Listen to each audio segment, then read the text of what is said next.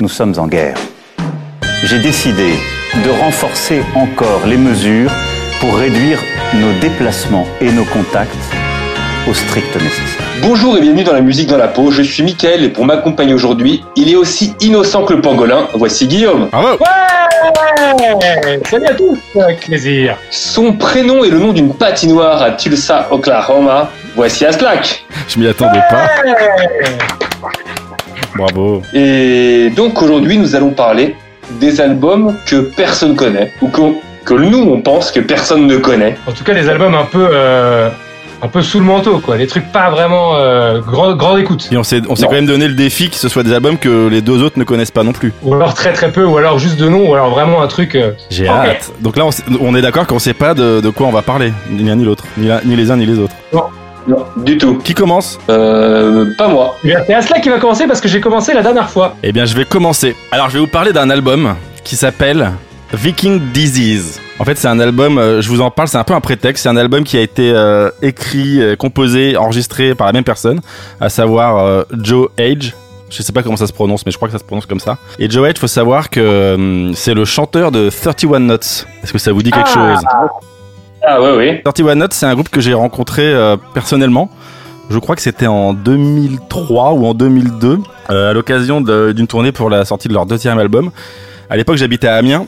Et euh, comme vous le savez euh, tous les deux, et maintenant quelques-uns de nos auditeurs aussi, euh, j'étais un féru de musique hardcore. Et Oui. donc je, je sortais énormément, mais exclusivement, ou quasiment exclusivement dans les, dans les concerts euh, punk ou hardcore. Et les assos qui organisaient ces, concerts n'organisaient pas que forcément des concerts de hardcore. Et ré- régulièrement, ils récupéraient des groupes qui étaient en tournée, qui étaient en galère de date. Et c'était le cas de Sorty One Notes. Et donc, euh, ils les avaient fait venir à Amiens et ils avaient joué au Babylon Café, qui est un kebab. Je crois que Guillaume, t'y as déjà joué aussi. J'y ai joué, ouais. Alors, euh, pour la petite histoire, on s'était pointé. Et le mec, euh, il savait pas qu'on devait jouer. Et en fait, quand t'arrives, c'est un kebab, quoi. Juste un kebab. Et on a dit, mais excusez-nous, on doit jouer là ce soir, normalement. Il dit, ah, je savais pas, euh, descendez. Et Ouais. c'était juste une sorte de salle en bas avec des fûts de bière et des stocks de pain. Ouais, il y a un sous-sol où il y a où il y, a, où il y a eu d'excellents groupes euh, de la scène euh, rock indé, punk hardcore qui ont, qui ont défilé. Et donc ce soir-là, ils nous ont appelés en disant bon bah les mecs, euh, il y a sorti One Note qui joue, ce serait bien que vous veniez. Sinon il y aura personne quoi. Et fait ouais c'est relou, je connais pas et tout. Bon bref, on, on s'est bougé. Je pense qu'on devait être euh, 8 Si je peux me permettre pour les auditeurs qui nous écoutent, parce que c'est peut-être pas évident. 31 Nuts, le Nuts, c'est K-N-O-T-S. Mais ce sera évidemment dans la playlist. Voilà. réalisé par Mitch. Et donc le, le groupe arrive et bon, on se dit bon, euh, on sait pas quoi à quoi s'attendre. Internet, c'est pas ce que c'est aujourd'hui. Euh, on n'a pas l'occasion de- d'écouter la musique, donc on y va un peu euh, à l'aveugle. Et on voit débarquer ce, ce trio qui joue donc devant notre bande de potes. On était ouais une, une petite dizaine. Et je prends une de mes plus grosses starts euh, musicales. Clairement, c'était incroyable. Les mecs euh, se donnaient. euh, C'était une vraie leçon de d'engagement. C'est-à-dire que qu'on soit 10 ou, ou 500, t'avais l'impression que les gars, il fallait qu'ils qu'ils contentent absolument toute la salle. Donc on, on prend une baffe euh, musicale énorme. Et les mecs, ils savent pas où dormir, quoi. Donc on les, lo- on les loge Ah oui. classique shit et on passe la soirée avec eux et donc les mecs donc Sorty One Note c'est un groupe qui vient de Portland dans l'Oregon et on discute un peu de la scène rock indé euh, aux États-Unis et là je me dis putain je suis en phase avec euh, avec mon rêve c'est-à-dire que là je suis en train de parler avec le, le rock indé quoi c'est peut-être que c'est les prochains Nirvana peut-être que Attends, mais ils ont dormi chez toi? Non ils ont dormi chez un pote qui était à 200 mètres de chez moi mais il y avait notamment euh, Ivus que tu connais euh, ouais, qui, ok. joue- qui jouait dans Bain de sang avec toi. Et on a picolé avec eux parce qu'ils, comme ils étaient en galère de date, mais aussi de couchage, ils étaient restés deux soirs, je crois. Donc on a picolé avec eux pendant deux soirs et c'était vraiment chambé. Bref, ils repartent, ils font leur Et je pense que trois, quatre ans après, ils reviennent à Paris faire une tournée et on, s'est jamais revus, tu vois. On n'a jamais donné euh, de nouvelles. Et je vais les voir sur MySpace à l'époque. Et j'ai écrit un message en disant Salut les mecs, je sais pas si vous vous souvenez de moi, on s'était rencontrés à Amiens. J'aimerais bien euh, venir euh, vous voir en concert, est-ce que c'est possible? Et Jay, le bassiste, me répond Ouais, bien sûr, à cela qu'on se souvient de toi, quelle soirée, c'était génial, euh, on te met sur la liste. Donc je passe la soirée avec eux. Bravo Euh, je, vais, je vais les voir, énorme claque dans la gueule, euh, nou- nouvel album, euh, nouveau set. C'était où à Paris? C'était à Montreuil, je crois d'ailleurs. À la pêche À la pêche? non, je crois pas que ce soit la une, pêche. on en a une à Montreuil. La pêche Non, Eh, c'était mais pas. euh, pour, euh, pour les gens qui nous écoutent, c'est quel style tu, tu décrirais ça comment, euh, 31 Nuts Alors, Sorty One Note, c'est du, c'est du rock, euh, c'est du vrai rock indé. Teinté de mat rock. Ouais, voilà. Et c'est c'est pas toujours facile d'accès. Ils ont sor- sorti énormément d'albums, mais j'y reviendrai. Mais mais c'est c'est vraiment très intéressant euh, comme musique. Ça, ça, ça a le mérite d'être- d'exister et surtout d'être écouté. Et du coup, ils font leur concert et donc euh, bah on rediscute, on passe un petit bout de soirée ensemble et ils repartent, ils refont leur vie et moi je fais ma vie aussi. Et quelques années après, avec mon, mon ex petit ami, on décide de faire un road trip aux États-Unis. On passe par Portland et je leur ai écrit un message de, de, de crevard encore une fois. Coucou les mecs, euh, je passe à Portland, est-ce qu'on pourrait se voir Et les mecs me disent bah attends mais grave, donc euh, viens dormir chez nous et donc je vais dormir chez Jay le bassiste. La première nuit, euh, on se bourre la gueule avec eux, c'était trop bien. Et on rejoint Joe, donc Joe, euh, la star du jour pour, pour moi, euh, dans, le bar où il travaille. Il me paye des coups, je me rebourre la gueule et on dort chez lui avec euh, mon ex, et donc chez lui et sa petite amie. Et c'était fou. Enfin, c'était là, j'étais vraiment au cœur du réacteur. Et à l'époque, le, le groupe phare de Portland, c'était euh, merde, The Gossip. Ah oui? Ouais. Et c'était, j'en parlais avec Joe et il disait qu'il il- il comprenait pas. Il disait, bah, j'évolue avec euh, tous ces groupes, c'est tous mes potes, et on est ceux qui losent le plus. On en parlait un peu la dernière fois, ce rapport à, à la réussite Ouais, ouais. Et, et au succès. Et il disait, je comprends pas. On fait des tournées, on fait les meilleurs disques possibles. Euh, les mecs jouent excessivement bien. Joe, il a une super voix, les chansons défoncent, et ça ne marche pas. Et il comprenait pas. D'ailleurs, c'est d'autant plus vrai euh, ce que tu dis euh, dans l'anecdote que tu racontes. C'est un truc qui est très euh, commun à la scène dans laquelle on a tous évolué, et- etc. C'était que on pouvait avoir des idoles où on se prenait des baffes immenses, on était genre hyper euh, intimidé par eux, et au final, on apprend qu'ils sont serveurs dans des bars ou qu'ils sont mécaniciens, quoi. Mais c'est ça. On a toujours cette image de groupes américains qui viennent en Europe, mais pareil, dans les petites scènes, Ouais. les gars sont hyper accessibles, ils sont exactement dans la même galère que les groupes qui font de, la même chose en France. Et quand nous, quand les groupes français ont la chance de partir aux États-Unis, c'est la même chose. Ouais, c'est pareil, sauf que pour nous, on se dit, ouais, c'est des Américains. Ouais. fait, Et c'était d'autant plus triste, c'est que clairement, sur One Notes, euh, pour ceux qui, qui auront la curiosité d'écouter, c'est vraiment euh, largement au niveau de, de ce qui pouvait se faire, en tout cas dans les années 2000. Parce que oui, je suis vieux et oui, c'était dans les années 2000. Et il était vraiment malheureux de ça. Tu, quand t'en parlais avec lui, tu le sentais. Il- et puis c'était un fou de musique, vraiment. Il ne vivait que pour ça. Il parlait que de ça. Enfin, vraiment, je le redis, c'était un super, guitariste, super chanteur. Bref, on en parle pendant plusieurs jours. Euh, On sympathise vraiment parce que même si ça fait quelques années qu'on se connaît, on se connaît pas si bien puisqu'on s'est vu trois fois. On devient vraiment très potes. C'est un mec très très drôle, euh, beaucoup de sens de l'humour, beaucoup de beaucoup de second degré. Donc je passe vraiment euh, 4-5 jours euh, chambé. Et on repart. Après, il monte un groupe avec sa petite amie de l'époque qui s'appelle Two Phoning, qui sort sur euh, T-U-F-A-W-N-I-N-G. TU. Exactement. Phoning. Chambé euh, duo de pop folk, euh, pop indé. Ouais. Qui a été signé sur ce label, euh, j'ai oublié, Mitch doit savoir, ce label allemand euh, qui était vraiment euh, trop cool euh, il y, a, il y a 10 ans là, tu sais, qui sortait tous les projets folk euh, à la mode. Ça te dit quelque chose? Absolument pas. Bref. Et donc ils sortent sur ce label allemand. Pour lui, il se dit bon bah ça y est, c'est c'est parti quoi.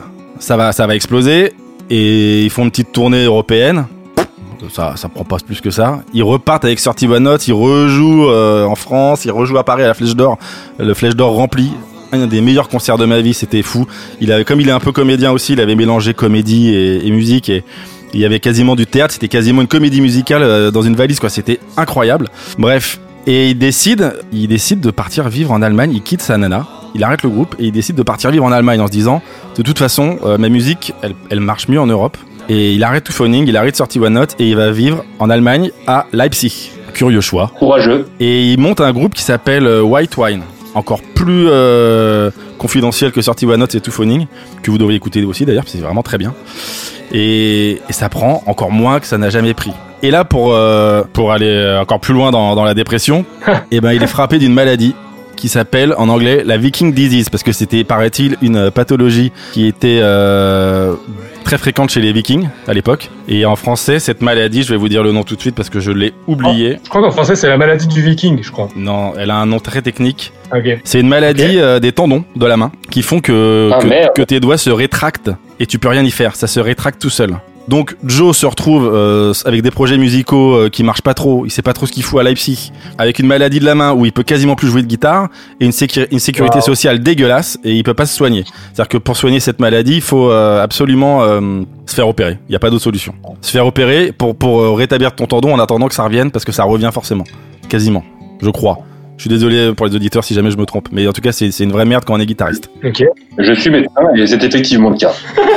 Et, et donc, comme il a pas de sécurité euh, sociale, il a pas de mutuelle, euh, c'est un Américain perdu en Allemagne, il écrit un album qu'il appelle Viking Disease, qui met sur Bandcamp en disant voilà j'ai écrit cet album pour payer mon opération que je vais aller faire en Roumanie. Et donc il l'écrit tout seul euh, dans son dans son appart à Leipzig. Il prend sa guitare sèche, il prend son multipiste et il compose un album de guitare voix qui est absolument euh, magnifique. Et donc il le met uniquement sur Bandcamp, c'est-à-dire que vous pouvez pas le trouver sur Spotify ni sur euh, Deezer ni sur quoi que ce soit, enfin je crois pas. Et voilà, et donc c'est de cet album dont je vous parle, mais c'est comme je vous le dis un prétexte pour vous parler de Joe. Donc il a sorti cet album qu'à l'époque euh, j'avais acheté euh, très cher sur Bandcamp pour pouvoir lui permettre euh, un peu plus d'aller faire son opération. Et avec l'argent de, de cet album, il est parti donc en Roumanie je crois, ou en Bulgarie, se faire opérer de la main, et il est revenu. Et alors? Et il a guéri. Il est revenu en Allemagne ou aux États-Unis? Alors il est d'abord revenu en Allemagne, euh, il a continué à faire ses, ses petites bidouilles là-bas, donc là on, bon ça fait longtemps que j'ai pas eu de nouvelles, mais avant de faire l'émission je lui ai quand même demandé s'il allait bien. Donc pour l'instant euh, sa, sa main va bien, pas aussi bien qu'à l'époque, mais il peut continuer à faire de la musique et maintenant il vit à Brooklyn, donc il est confiné hein, comme nous tous, et il fait de la musique à l'image. Voilà. Putain, quelle histoire Et donc cet Ça album, à Kebab à Amiens, hein, je rappelle. Ouais, et alors donc cet album, il est, il est beau pour plusieurs raisons. Déjà parce que c'est, c'est un appel à l'aide euh, véritable, c'est-à-dire qu'il y a la sin- en, en termes de sincérité, je pense qu'on peut pas, on peut pas atteindre euh, plus haut. Ouais. Mais c'est aussi, je trouve, une allégorie de, de sa, de sa, de sa vie, quoi, ou de la vie même de l'artiste maudit, c'est-à-dire que, ok, je suis brillant, je suis, je suis surpuissant, je suis talentueux et je suis très productif, mais quand ça veut pas, Ouais. ça veut pas. Et, et donc le mec se bat coûte que coûte, même malgré les coups du sort et et finalement, il en reste quelque chose de beau. Alors peu de gens, peu de gens euh, auront l'occasion d'écouter cet album, même après le- ce podcast. C'est un très très beau disque. Voilà, je le redis. Et c'était mon album inconnu. Tu l'as très bien raconté, ça fait très envie. Bravo. Putain, j'ose pas passer après parce que merde. Déjà, l'histoire, elle est folle. En plus, il y avait tout. Il y avait le succès, la dépression, le truc, c'était beau, hein, franchement, bravo. Vous aviez déjà vu euh, de sortie One Note en concert? Non, non. Mais vous en entendiez parler à l'époque ou pas du tout ouais, moi j'avais déjà entendu le nom, etc. J'avais déjà écouté, mais je crois que même, même par toi, peut-être, en fait, en réalité, je pense que c'est Oh, ça. c'est possible, c'est très possible. J'adore ce disque. hein. Pas ce groupe en tout cas. Mais c'est fou. Mais est-ce que tu avais pris un kebab ou pas là-bas? C'est ça la question. Alors à l'époque, je mangeais de la viande, c'est très probable. Mais je recommandais pas les kebabs du Babylon Café à Amiens, euh, sachez-le. Je crois que le catering, c'était ça. hein, tu bouffais un kebab et puis c'est tout. Exactement. Ah, c'est c'est pas ce qu'il y a de pire, c'est déjà un repas chaud. hein. oui, c'est vrai. C'était un repas chaud, c'est pas, c'est pas faux. En fait, on avait plein de questions à te poser, mais tu as toutes, euh, t'as t'as répondu à tout pendant ton histoire. Ah Genre, comment t'as découvert, euh, etc., etc. Et du coup, on sait tout. T'es allé de quel album à quel album? T'as encore des nouvelles de lui? Est-ce que t'écoutes encore ce disque? Est-ce que tu peux nous rappeler le nom de ce disque Viking Disease. Viking La, Disease. la maladie des Vikings. Donc vous le trouvez uniquement sur Bandcamp. Je crois que c'est à prix libre. Peut-être qu'il est sur euh, sur YouTube. Je pense pas, mais Non, mais ça vaut le coup. J'ai une question pour toi, parce que pour la touche un peu plus personnelle de l'histoire, toi qui étais musicien aussi à l'époque, est-ce que tu lui faisais écouter tes trucs? Ouais, avec un peu de honte. Mais ouais, ouais, c'était. D'ailleurs, il commentait pas trop. Hein, c'est pour te dire le niveau du gars. Non, mais. Euh, lui, il était, euh, il était sensible en fait, en tout cas, à- au hardcore parce que pour lui, c'était une Ouais. musique euh, engagée et, et sans compromis. Et c'est un peu euh, comme ça que lui vit sa musique. Donc, euh, même si c'était pas son délire, il trouvait ça super. Après, quand j'ai commencé à vouloir rentrer euh, dans des milieux un peu plus pop, il comprenait pas. Il se foutait de ma gueule, mais ouvertement. Mais Ouais. mais, mais ça n'empêchait pas qu'on était restés euh, très amis. Encore heureux. Et c'est quelqu'un de très tolérant, mais musicalement, il est intraitable. Et vra- vraiment, euh, tout ce qu'il a pu produire, ça, ça, ça vaut le coup d'être écouté parce que c'est c'est vraiment un type brillant. J'espère qu'un jour, il aura le succès qu'il mérite. Et, et c'est pas sûr du tout. Mais s'il fait de la musique à l'image, il l'aura peut-être sur une pub bon duel ou un truc comme ça. Mais je crois pas. Je crois qu'il je crois qu'il fait que des films indés ou des docs. Enfin, il est très. C'est bien aussi. C'est des mecs qui, qui ont une, qui ont une vision et qui restent dans leur vision, et puis voilà, c'est tout. Il a une, il a une belle éthique. À toi, Mitch. Ah, Mitch Alors, bah moi je vais enchaîner avec un groupe qui vient aussi de Portland, Ah. mais Portland dans le Maine, Ah qui est vraiment une toute autre ambiance et qui est nettement moins connu. Et vous parlez d'un groupe qui s'appelle Ocean, à ne pas confondre avec euh, The Ocean, qui est, euh, un groupe allemand et qui est signé chez Metal Blade. Moi, Ocean, c'est un, un groupe qui est signé chez Important Records, le label de, de Merzbow, entre autres. Bravo. Et euh, ce sera l'album Here Where Nothing Grows, grows pardon. Alors, je sais pas, vous connaissez ou pas? Non, pas du tout. Eh bien, c'est un délicieux album, tout à fait sympathique à écouter en ce moment, de sludge doom. Facile d'accès. C'est très facile d'accès, je pense que les gens vont adorer. C'est trois chansons. Ça dure, long. ça dure 66 minutes 60.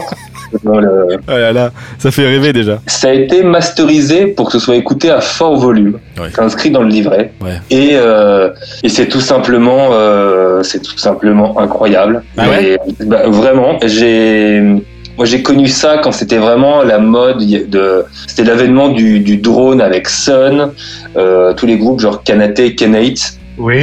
Voilà, qui sont euh, tout ce qui est très lent, très sale, très Monarque, monarque. la France. Voilà, représenter la France exactement.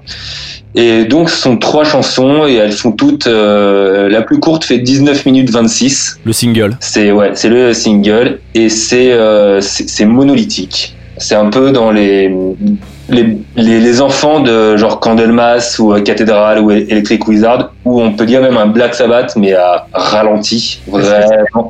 Est-ce que c'est des frères de Primitive Man, le truc euh, méga doom de Relapse euh, dégueu? Est-ce que comment est la voix d'ailleurs de ce groupe? Il y a de la voix ou pas? C'était ma question. La voix et pour citer Pitchfork qui l'a chroniqué et qui lui a donné la note de 7,9. Ah Ce sont des gros- ce sont des growls barbariques.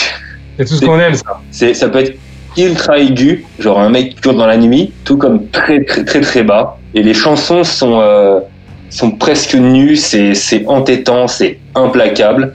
Et euh, Tu nous disais juste avant que c'était un peu comme le mec de 31 Notes. Il se plaignait de ne pas avoir rencontré le succès du grand public. Euh, exactement, exactement. Bonne chance de leur côté au final parce que bon c'est vrai que C'est-à-dire qu'ils ont essayé de passer à la Wheel of Green et euh, malheureusement personne n'a voulu d'eux. Est-ce qu'on pourrait cataloguer cette musique de, musique extrême? La musique extrême, en fait, les gens imaginent souvent que c'est brutiste, c'est rapide et que c'est ça qui donne euh, la violence, mais ici c'est très très lent. C'est vraiment très pesant, c'est très noir et euh, je trouve ça quand même extrêmement violent aussi, de par euh, l'approche. C'est, je dirais pas mur de son puisqu'il y a y a vu que les chansons sont très longues, ça monte, ça descend. Mais c'est vraiment une aventure et c'est à écouter. Ces trois chansons sont à écouter comme euh, un bloc. La deuxième chanson, c'est la continuité du premier, de, de la première. Et euh, par contre, la troisième démarre avec un tempo plus rapide qui après il installe une ambiance. Enfin, c'est c'est vraiment du sludge. Ça, ça veut dire bien dire ce que ça veut dire. Et ça s'écoute à quelle occasion ce genre de musique, euh, Mitch? Eh bien, ça s'écoute quand ça va pas fort. Non, mais ça peut, ça peut, ça, faut prendre le temps de découvrir ça. On peut pas écouter euh, ça en 30 secondes parce qu'en 30 secondes, on a, on a rien. On a peut-être un rythme. les premières peines. Voilà. ça s'écoute en musique de fond, ça peut s'écouter euh, quand on a envie de lire, ça peut. C'est assez prenant. C'est. On a Ouais, envie de lire, euh, ça, dépend, ça dépend du livre quoi. on va pas lire les aventures de Peppa Pig, hein, mais. euh, Les lettres de mon moulin d'Alphonse Daudet. Alors c'est moi, c'est marrant, c'est une musique que j'ai jamais euh, vraiment explorée. Je suis pas, je suis pas, je sais pas si j'aime ou pas d'ailleurs, hein, mais Sono, je connais vite fait par exemple. J'ai jamais trop euh, Alors, vraiment, c'est vraiment du drone quoi. C'est différent de Sun. Sun, c'est vraiment du drone où c'est des nappes de, de guitare, de saturation, euh, maintenant de la, de la voix aussi. Même pas de batterie quoi. Oui, mais je, je- je pense à nos auditeurs qui sont fans de Laura Felpin et qui adorent Céline Dion, par exemple. Oui. Euh, là, on, on est quand même dans des, la nuance très très très très, très subtile, je pense. Alors, c'est- faut, faut, pour, euh, pour décrire ça par rapport à Céline Dion, et imaginez Céline Dion, vous ralentissez énormément, je dirais où tu iras, mais vraiment très longtemps, très très très très très bas, et euh, vous pitchez ça pour que ce soit très grave, et on arrive à à peu près à ça. C'est vraiment de, elle, elle- t'as plus envie d'aller très loin avec Céline, tellement c'est bas et c'est sombre, et, euh, c'est une musique qui qui, qui m'a vachement plus parlé il y a il fut un temps. L'album il est sorti en 2005. J'y reviens de temps en temps quand, quand j'ai le temps, puisqu'il faut avoir le temps. Ils ont fait deux albums. Ils ont fait un autre album en, en 2008 qui s'appelle Pantheon of the Lesser, toujours sur Important Record, qui est pareil, euh, qui est un super, qui est vraiment un bon album de deux chansons cette fois-ci. Une chanson de 35 minutes, et une chanson de 23 minutes. Et on reste dans cette même ambiance, euh, toujours euh, assez joyeuse. Comme euh, ce groupe japonais qui s'appelle Corrupted. Tu vois ce truc? Exactement. Même délire. Sauf que c'est des Japonais qui chantent en espagnol, qui sont tapés un délire, euh, un délire un peu Et on est sur une musique de niche, on peut le dire. Oui, là, oui. On est clairement sur une musique, bah, pour que personne le connaisse. euh, Ah oui, Après, oui. je pense que les, les fans du genre connaissent, Ouais. mais c'est, euh, faut imaginer alors un, un tout petit peu plus connu dans le genre d'un Neurosis, Ouais. en moins mélodique et en beaucoup plus sombre. C'est ça qu'on veut. C'est quoi le groupe dont tu, que tu nous as ramené la dernière fois, Guillaume, là, que tu m'as envoyé là? C'était Hyper- Primitive Man. Ah, Primitive. Man, très bon groupe. hein. Voilà. Très très euh, très anxiogène. Voilà. Mais ça, c'est, je le garde pour plus tard parce que ce sera peut-être mon album de l'apocalypse. Ah Ah, car oui, on a pris un épisode spécial album de Ah l'apocalypse. bah il va cartonner Ouais. celui-là. Celui-là, Ouais. Bah ok. Très bien. En tout cas, euh, ça fait envie. Hein. Oui. Moi, tu me fais envie, hein, perso. Je vais l'écouter. euh, c'est quoi- si j'ai 66 minutes, j'écoute après, après cet enregistrement. C'est pas forcément mon envie à moi, parce que je vis pas tout seul. Oui, bah, donc, t'as euh, je vais voir ce que je peux faire. Mais euh, on va peut-être l'écouter aujourd'hui, ouais. des écouteurs sinon. Et, euh, et malheureusement, ils sont, euh, ils sont séparés. Et pour la petite anecdote, il y a un des membres euh, du groupe, un des guitaristes, qui s'appelle John Lennon. Voilà. Ah Est-ce que c'est une discographie qu'on trouve sur euh, Spotify ou Deezer ou ce genre de choses? Je, je, je crois que oui. Il y a aussi un Ben Kemp. Et euh, les albums on en, en entier sur, euh, sur YouTube. Mais je regarde en ce moment sur Spotify. Et il est sur, il est sur Spotify. Bravo. Pas mal, je vais écouter ça. Ocean. Il y a, il y a peu d'écoutes. Hein. La, la plus écoutée, bah, après en même temps elles sont longues, c'est 1726 écoutes. Ouais, c'est peu. C'est assez, c'est assez peu. On est dans la niche. Là, on est à l'intérieur de la niche. Et, et quand on clique, les fans aiment aussi. On retrouve bien entendu Primitive Man. Ah, voilà Ça, c'est l'été, ça. Primitive Man, oui, Primitive Man qui cartonne avec 355 000 écoutes pour leur. euh, Ah non, par contre, Primitive Man, c'est très très chaud. Mais c'est le, c'est le, porte-étendard- le nouveau porte-étendard du genre, quoi. Chez Relapse et tout, bon, c'est énorme. Redisons-le, enfin, je pense qu'ils l'entendront en musique de fond. C'est quand même une musique très violente et très difficile d'accès. C'est pour ça que ça a peu de succès d'ailleurs qu'on se le dise. Ouais, Ça s'adresse aux initiés et aux curieux. Il peut y avoir la musique euh, grand public qui, qui ne marche pas et qui est de qualité. Tu vois, par exemple, c'est le cas de mon ami Joe, qui ma- malgré sa confidentialité fait des très très belles chansons. Voilà, je me permets ce petit retour en arrière.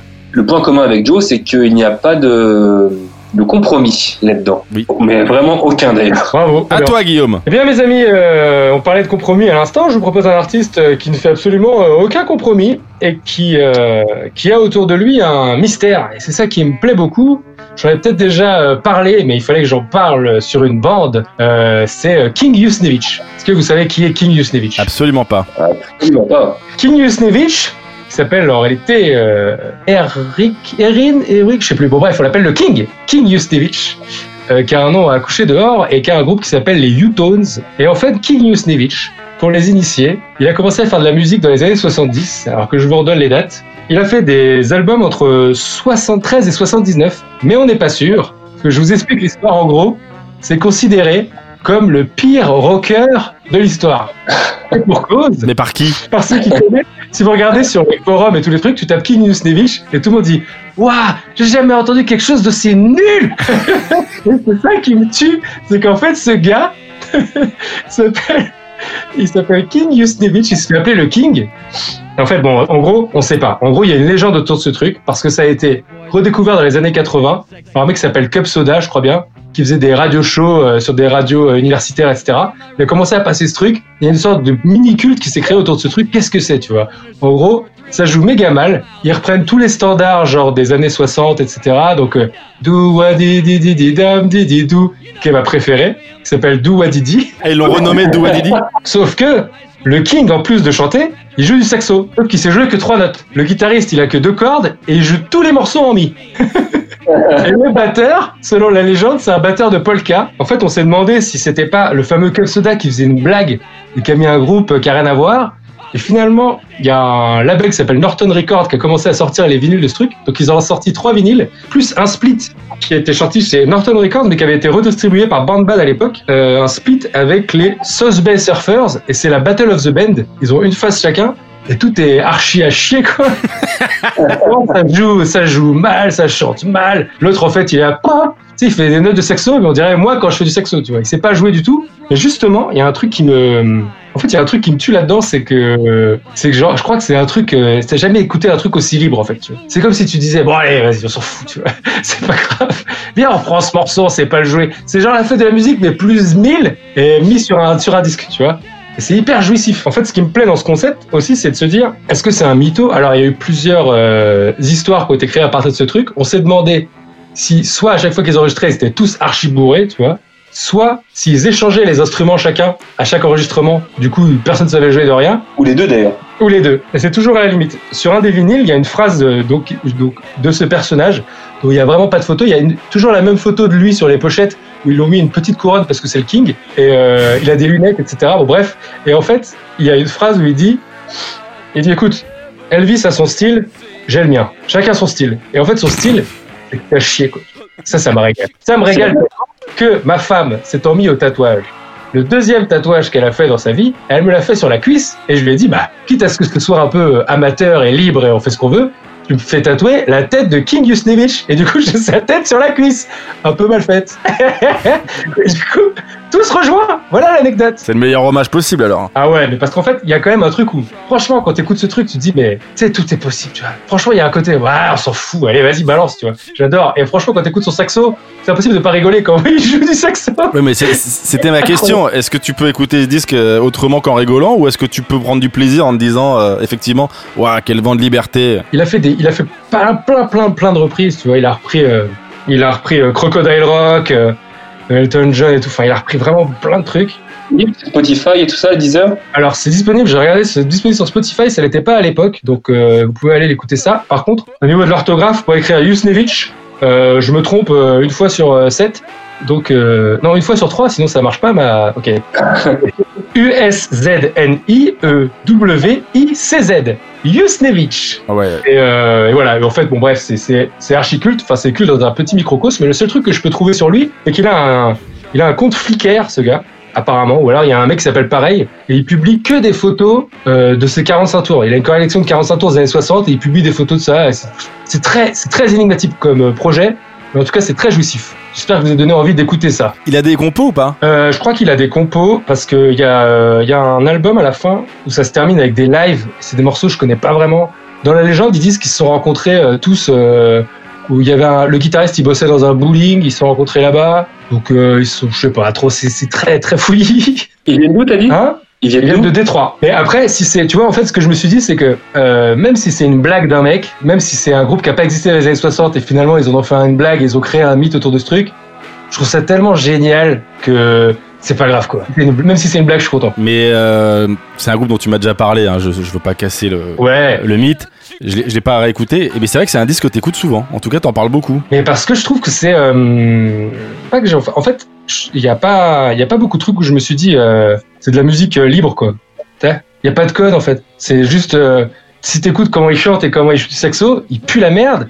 Le batteur il est nul. et tu sais ça se tient un peu, tu vois. Mais il y avait un groupe français qui avait sorti chez Band Bad. Dans mon souvenir, c'était Playboy, mais je crois que c'est pas ça le titre. Ils avaient fait un six titres où ils reprennent Twist à Saint-Tropez. Si vous trouvez ça, c'est la pire reprise de Twist à Saint-Tropez que j'ai écouté de ma vie. Et du coup, ça la rend extrêmement savoureuse. Moi, j'aime bien un peu aller chercher, tu sais, ces reprises très très nulles Oui. et on fait un peu la sais, à dire putain, mais tu vois, c'est horriblement nul à chier, mais il y a un petit truc qui fait que ça, ça m'attendrit. Bah si c'est un peu sincère derrière, c'est normal. Tu vois, tu te dis bah. Et je pense que ouais, ouais, non, mais je pense que King Newsneville, c'est vraiment sincère parce que sinon tu te ferais pas chier à faire. euh, ils ont quand même fait. euh, donc ça fait quatre albums, je crois même, ou cinq. Il y en a trois sûrs avec le split. Ça fait quand même une chier de chanson, tu sais, pour une blague, tu vois. Et c'est bien enregistré ou pas? Ouais, l'enregistrement, c'est un enregistrement un peu euh, années 60-70, tu vois. Mais vous, vous allez, faut, faut vraiment écouter, c'est un truc, vous me direz ce que vous en pensez.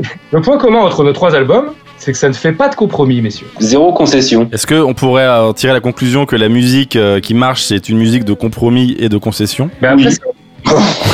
Non, pas forcément, parce que je pense qu'il y a- il y, a plein de gens qui sont mainstream et qui fonctionnent et qui sont hyper sincères dans leur démarche. Donc on se retrouve bientôt. On vous remercie encore et puis à bientôt. Restez chez vous. Au revoir Bisous Twist à Saint-Tropez. Ça fait partie de l'ambiance de Saint-Tropez. Que commencent les danses qu'on lance en France pour les vacances. Twist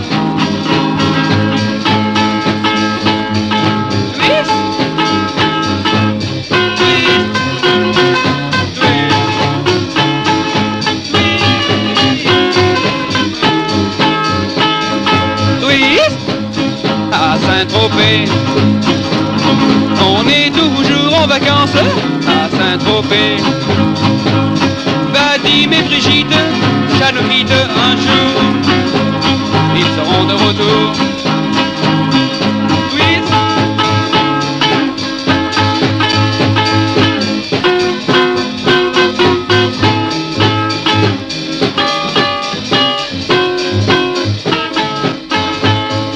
Ils ne pourront jamais s'en passer. Tous viennent ici pour s'amuser. appris à danser. Oui, à Saint-Tropez. Ça fait partie de l'ambiance de Saint-Tropez. C'est là que commencent les danses qu'on lance en France pour les vacances. Oui.